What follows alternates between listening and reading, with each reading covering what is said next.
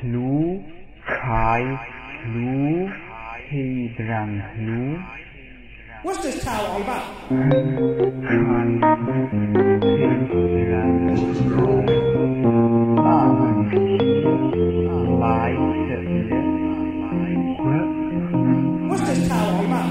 Mất Chân Mớ,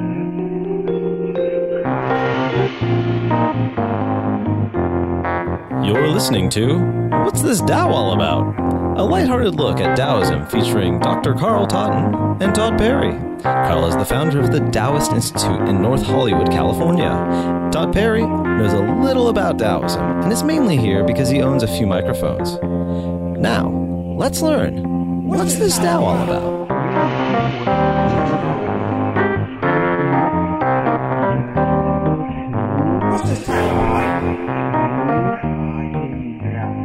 Right, welcome back to What's This Tao All About? My name is Todd Perry, and with me is Dr. Carl Totten, CJO.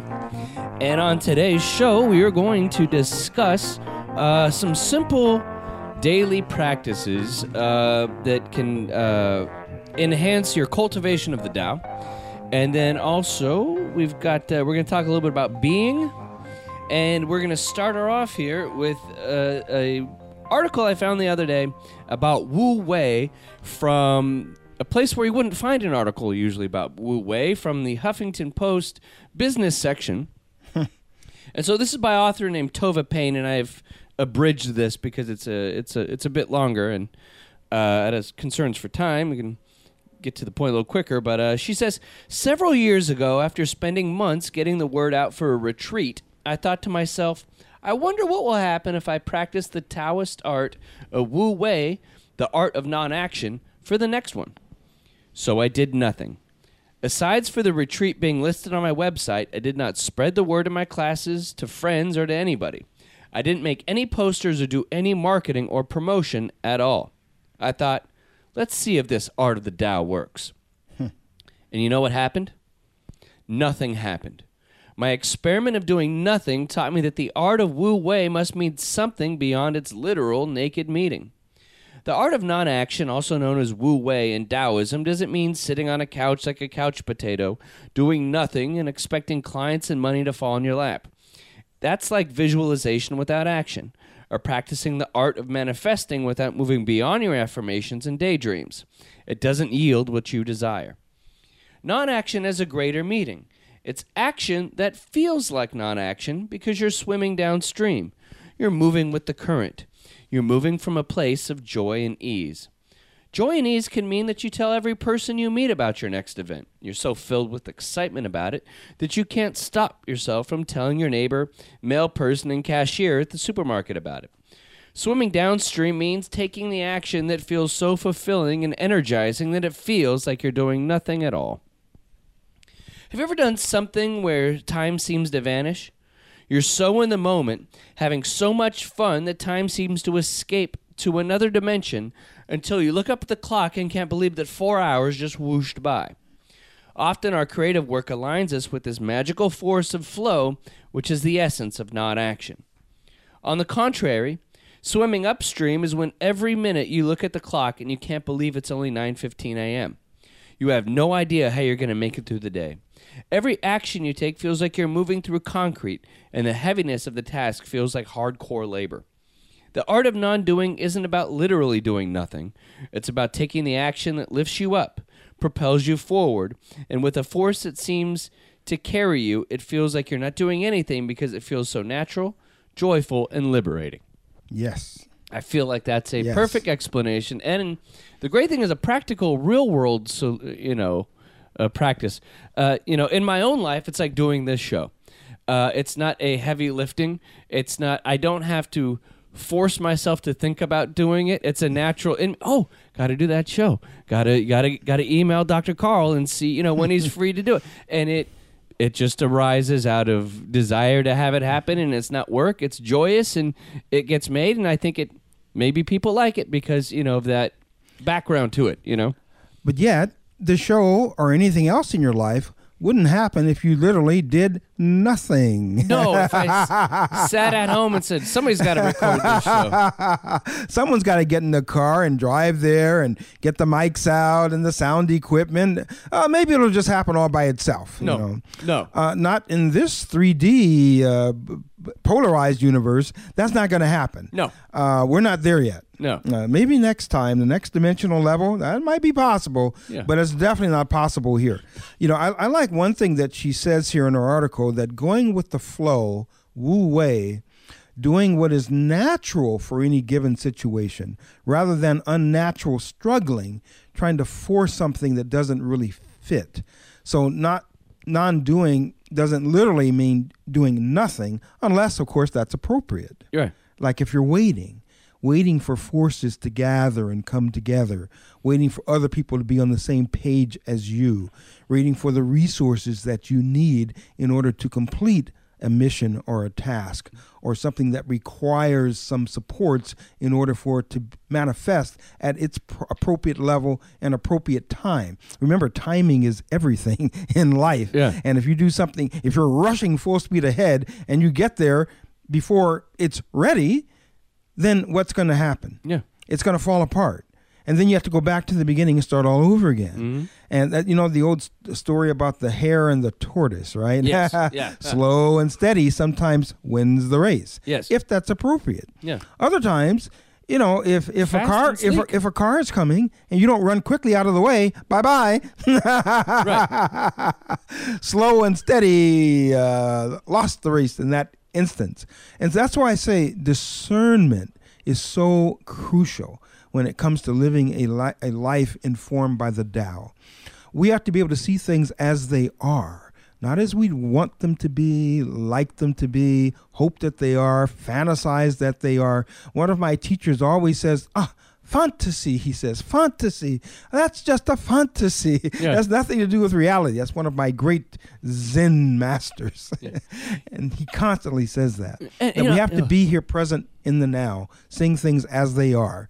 And then if we live from that reality, uh, beyond getting trapped by the distinctions, eh, but seeing them and accepting them and living from the reality that those distinctions, without judgment, but just they provide context for how we're going to live our lives, then we will tend to make uh, decisions and actions that are in harmony with the great Tao.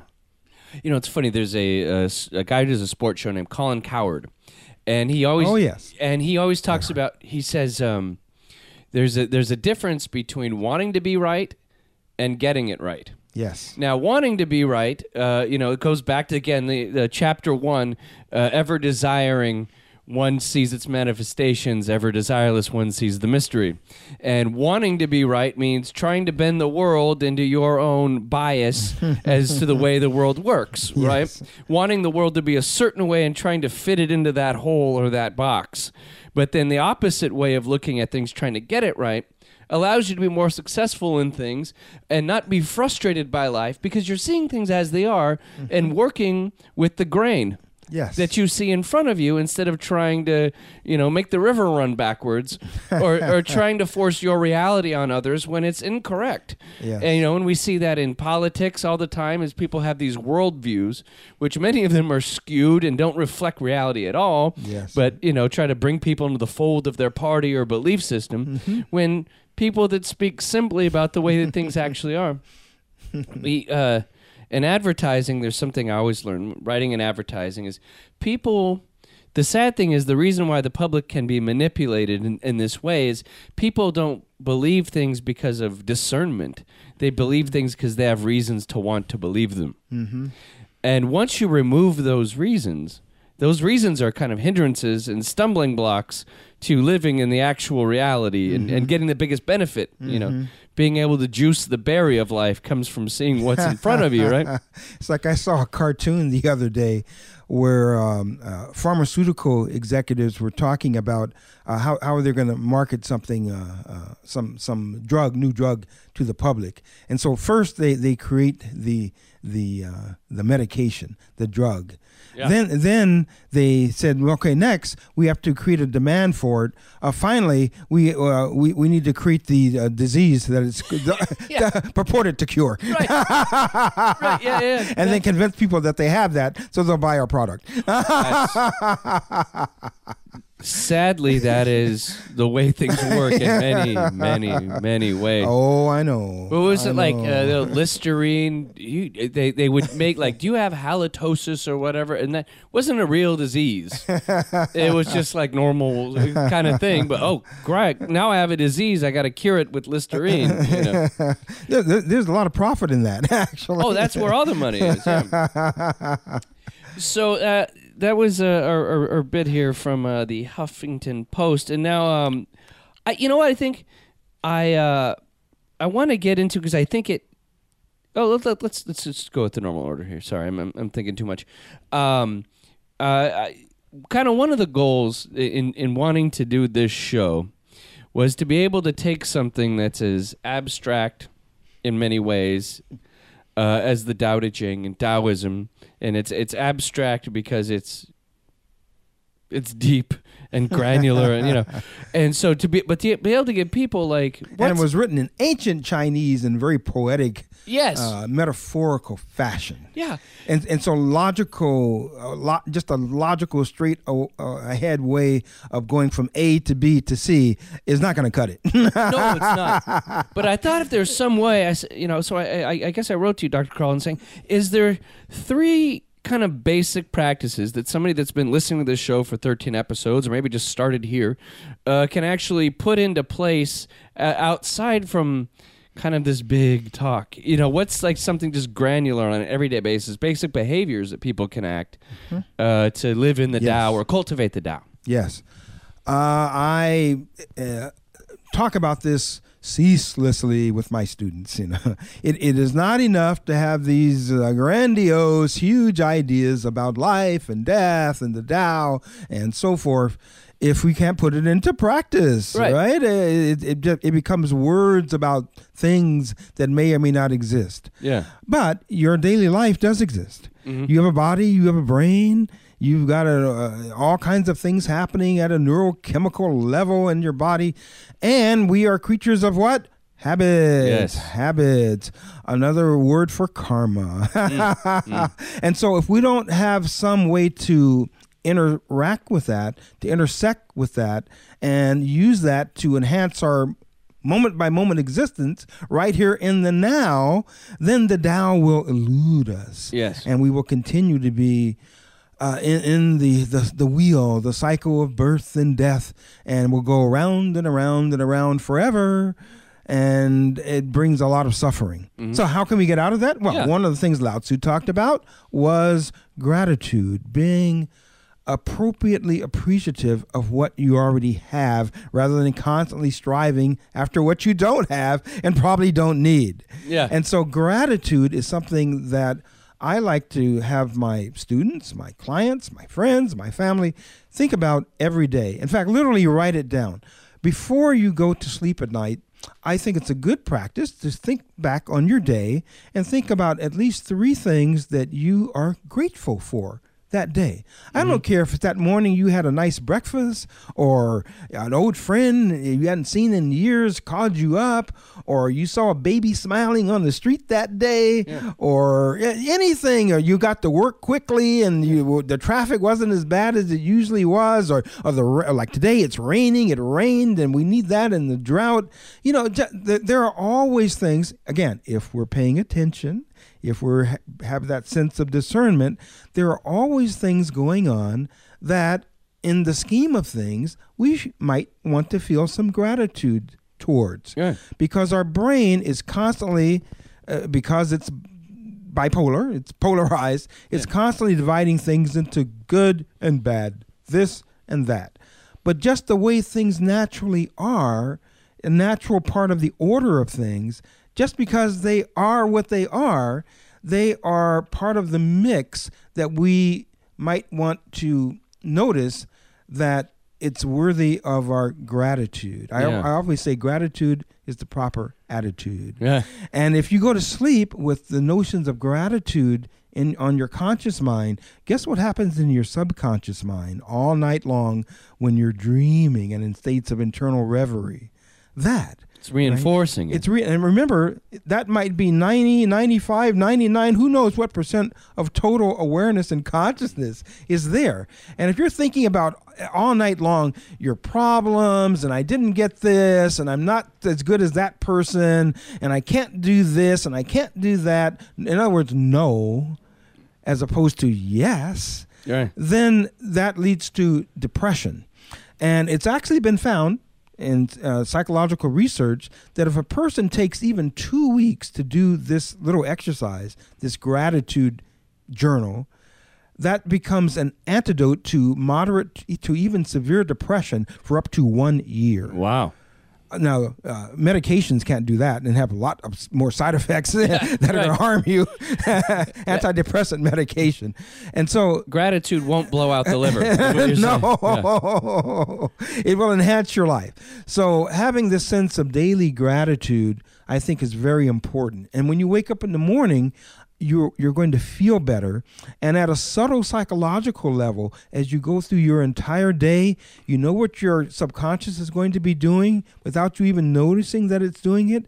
It's going to be searching around, looking around for things to be grateful for. Mhm. And so that's going to open you up to levels of processing reality in a favorable way that otherwise would have eluded you, not because they weren't there, because you didn't notice it. Right. You didn't notice it. Your spotlight consciousness was not on yes. that. Remember what the our founder Lu Tang Pen, the founder of our particular kind of system of Taoism, said: we need to turn the light around, turn the light of attention and awareness and consciousness around, so that we can see who we are and how we are processing reality.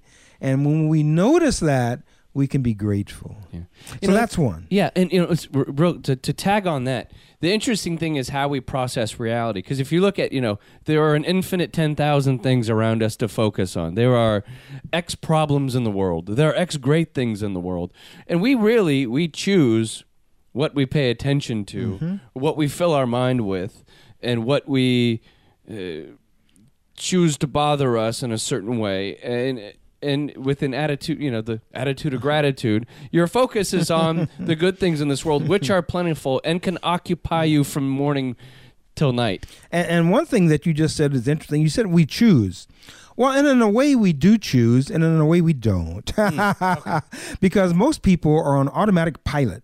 Remember, we, you, not one person can tell you what their next thought is going to be. Right. But yet, if you look at most people's patterns of thinking and how they emotionally feel, their affective life, and their behaviors, and their communication styles, you will see remarkable sameness day after day, month after month, year after year. And if reincarnation is correct, life after life, you, you, you just see these patterns that people get locked into. yeah Whereas if we took the time to slow down and notice the change, because as the Taoists say, the only constant in life is change. And if you notice that, and also notice how the change is actually supportive of what is appropriate for that moment, then you will have that sense of deep appreciation and gratitude. And you'll wind up just smiling internally all the time mm-hmm. all the time. In fact, that's another one of the things that I think that people can do every day. It's what is known in Taoism as the inner smile. oh, okay The inner smile. So if we turn the light around and t- take a look at ourselves, you know, kind of like looking in a mirror of consciousness, and imagine that you can actually see inside your own body. You can see, in fact, your internal organs mm. because they're in there 24 7, thank goodness, doing what they're supposed to be doing, right? Your heart, your lungs, your liver, your spleen, your kidney, your gallbladder, your pancreas, right? And other things you don't even know the names of. Yeah. You know, they're in there working away, keeping you alive and functional all the time. Another thing to be grateful for, by the way. Yeah. And so to help us with that imagery is the inner smile. And so, in your mind, as you look at your heart, and lungs, spleen, liver, kidney, and so on, imagine them with a little smiley face on them. Mm-hmm. That they're smiling at you. That they're since they're working so well, they feel good and they're just laughing and having a good old time. Yeah. And then you put a smile on your own face, on your own lips, and you smile right back at them. Pretty soon, you've got this happy show going on inside of your mind and body. The happy show. the happy show. And people will see you walking down the street and going wow, I wonder what he took. Why is he so happy all the time? Well, it's like uh, in in Chuang Tzu, one of the uh, one of the chapters is called uh, "Happy Wandering," right? Yes. And I, I love that concept of just every day, like being able to kind of be blissed out, just walking around, appreciating this big, wild, crazy, infinite amusement park we're in, Yes. and just enjoying it. And I, I you know, I, I, I guess with that practice, other people are going to be have a much more positive. Uh, interaction with you as well because you've got this inner smile Yes. and you're happy and you're you're a non-threat to that person and Yes. they, they want to engage with you and feel uplifted and be happy to be in your presence Happiness and contentment is contagious. Mm-hmm. So you want to spread something, spread that. Right. Because so are the opposites. So is tension and worry and stress and fear and pain and anxiety and hatred. Those are also contagious. Again, look at the world. yeah You see a contagion of many of those things right now in our country and certainly in other countries around the world. And the antidote to that, and it's actually been proven Uh, pretty much in the lab, that when you get a group of people together and they go into meditation and start to think about peace and serenity, and they go into a state of coherence mm-hmm. where, e- where they're all synced together, the surrounding areas the crime rate decreases dramatically. Yeah. And, and no one even knows that they're doing that at a conscious level, but at a subconscious level, somehow, again, because we're all connected at that quantum level, somehow that affects a whole city. And in terms of the death rates and the injury and the people admitted to hospitals and the violence, the crime, it all decreases. So, what if we all kind of committed ourselves to be grateful and have this sense of inner contentment every day? What might that change about this world? But we need to know that that's possible, that we can do that. And that brings me to the third thing, which is ambiance. okay Ambiance is the feeling, the felt sense of the environment that you're in. For example, if you walked into an ancient cathedral in Belgium or someplace a thousand years old, and you walk in there and you go, "Whoa!" oh you have that you have that awe factor with the Oh, ceiling and Oh the, my goodness! Yeah. Or the Sistine Chapel or whatever. You can feel it. If you walk into here in my, our, my temple here, uh, people walk in here and they go, "Whoa!" They they can literally feel the sense of peace and calm and balance and connectedness that this room just generates just because of the art and relics that are on the wall. yeah And so every environment, every room you walk into has its own feeling, its own Its felt sense its own vibe its own vibe exactly Yeah. and so the ambiance practice is simply that notice what every environment that you enter feels like. Now don't label it or judge it because that can take you off. Oh this feels this or that. No no. Get beyond this or that and just notice that this feels like hmm that feeling whatever that is. And then just notice that and then when you move to the next part of that environment or another room, perhaps, notice, and this is cru- crucial, notice the change in the ambiance, the change in the feeling. This is a way to radically expand your ability to pay attention, to notice without judgment, which is mindfulness, and to become very, very psychic. okay Uh, you will know things that other people don't know. If there's going to be a crime somewhere and you're walking there, you will turn around and walk the other way. right If you were going to be in a place where there was going to be a disaster, guess what? You won't be there. Why? Because you are so in tune with the Tao that you do what is most natural to your own self preservation without even knowing why half Right. the time. Very, very powerful skill. And then maybe uh, another way, uh, if this is correct, correct me if I'm wrong. If there's a positive energy about something, something's going to happen here. Mm-hmm. This is going to be great. This is going to be favorable. Uh, this is going to be a moment of sharing, whatever. Yes. That you will open yourself up to that as well. Absolutely. Absolutely. You will be in sync with the flow of the Tao. And naturally, without even knowing why or how, just be in the right place at the right time with the right people and the right supports and resources. Mad, just like magic. It isn't magic, really. It's really the the bonus that we can download from paying attention. Mm-hmm. Because most people are not. They're they're they're they're, they're like zombies. They're walking around in a fog, in a cloud of unawareness, and that is deadly. I always say ignorance is not bliss; it's painful. Yeah. It will hurt you. All right, let's see here. You know what? Let's get to let's do it. Let's do a chapter here because we didn't do a chapter last week. Oh, okay. Now I'm gonna I'm gonna give you the option. Uh, let's uh, chapter thirteen or chapter eleven. What would you like? Because we had those both on on the list here. well, let's talk about chapter thirteen. All right. It's kind of fun. Okay. Oh, oh yes. In chapter 13, Lao Tzu says this in his provocative way of speaking mm-hmm. Accept disgrace willingly, accept misfortune as the human condition. What do you mean by accept disgrace willingly? Accept being unimportant. Do not be concerned with gain, with loss or gain. This is called accepting disgrace willingly. What do you mean by accept misfortune as the human condition?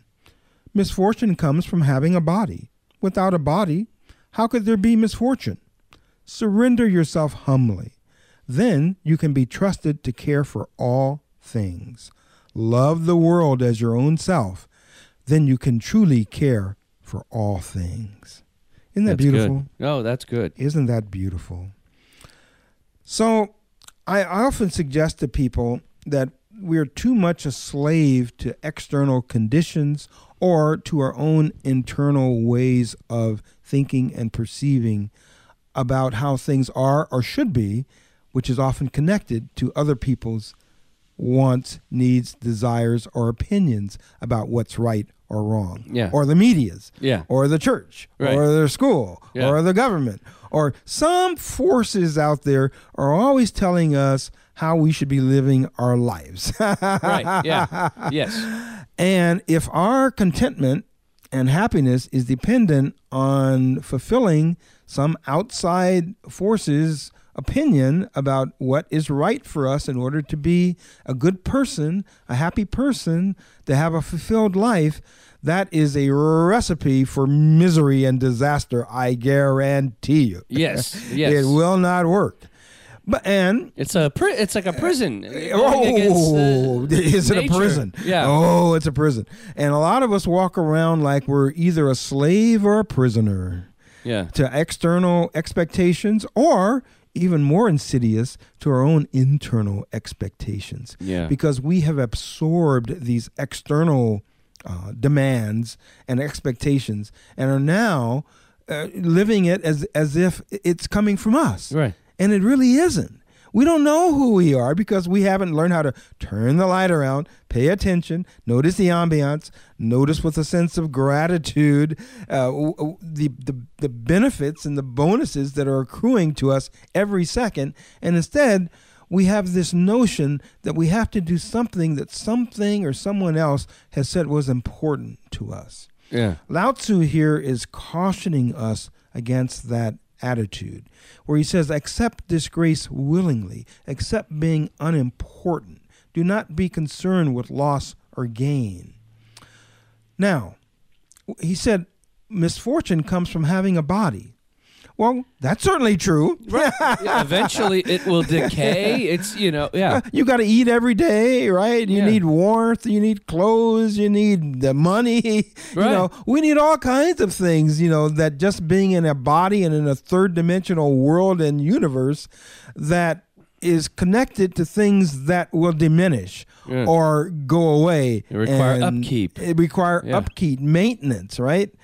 And so if we don't identify with that if we accept this grace willingly and realize that, as he said, surrender yourself humbly, then you can be trusted to care for all things. Love the world as your own self. And so, if we see ourselves as part of the whole, no more or less important than anything else, but unique, and that we are therefore receiving from the external world as well as delivering, communicating, sharing with the external world, then all is okay. Mm-hmm. And here's something I always tell my clients, particularly those in psychotherapy, who have a, have had a lot of difficult things to deal with in their lives.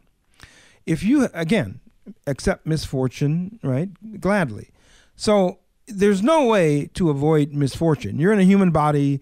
You got a brain. You got a right brain, a left brain. There's no way to avoid certain realities in life Yeah.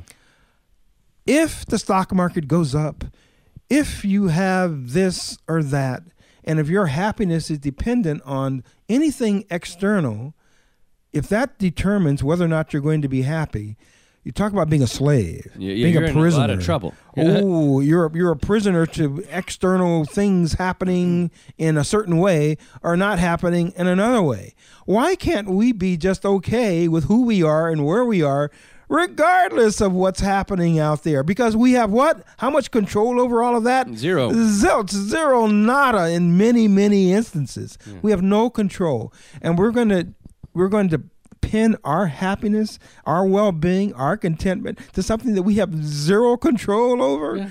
Uh, no, uh, that is a prescription for disaster. And for not having that attitude of gratitude and instead having the very opposite. And, and, and the same thing comes from our internal reality. Uh, Many people I have talked to and have read about have said that the most important spiritual growth that they experienced in their entire life was when they had a serious physical illness. Mhm. They learned the value of every moment and of true friendships and caring and relationships. And if they hadn't gone through this like life threatening experience, they never would have gotten there. Right. They never would have learned how to appreciate just a smile or, or mm. just the sun coming up the next day or watching a cloud float across the sky. They learn how to appreciate the smallest, smallest things. And people under deathbeds have said that they there are two things that they feel sorry about. One is how much they worried all the time.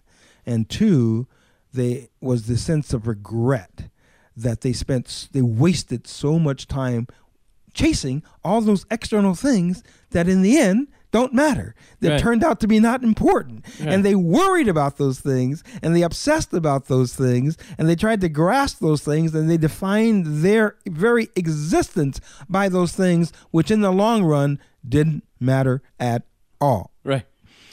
and so I tell people all the time imagine, so to help yourself with this process, imagine to sit down for 10 minutes and imagine that this was your last day on earth. You're going to die in an hour. Yeah.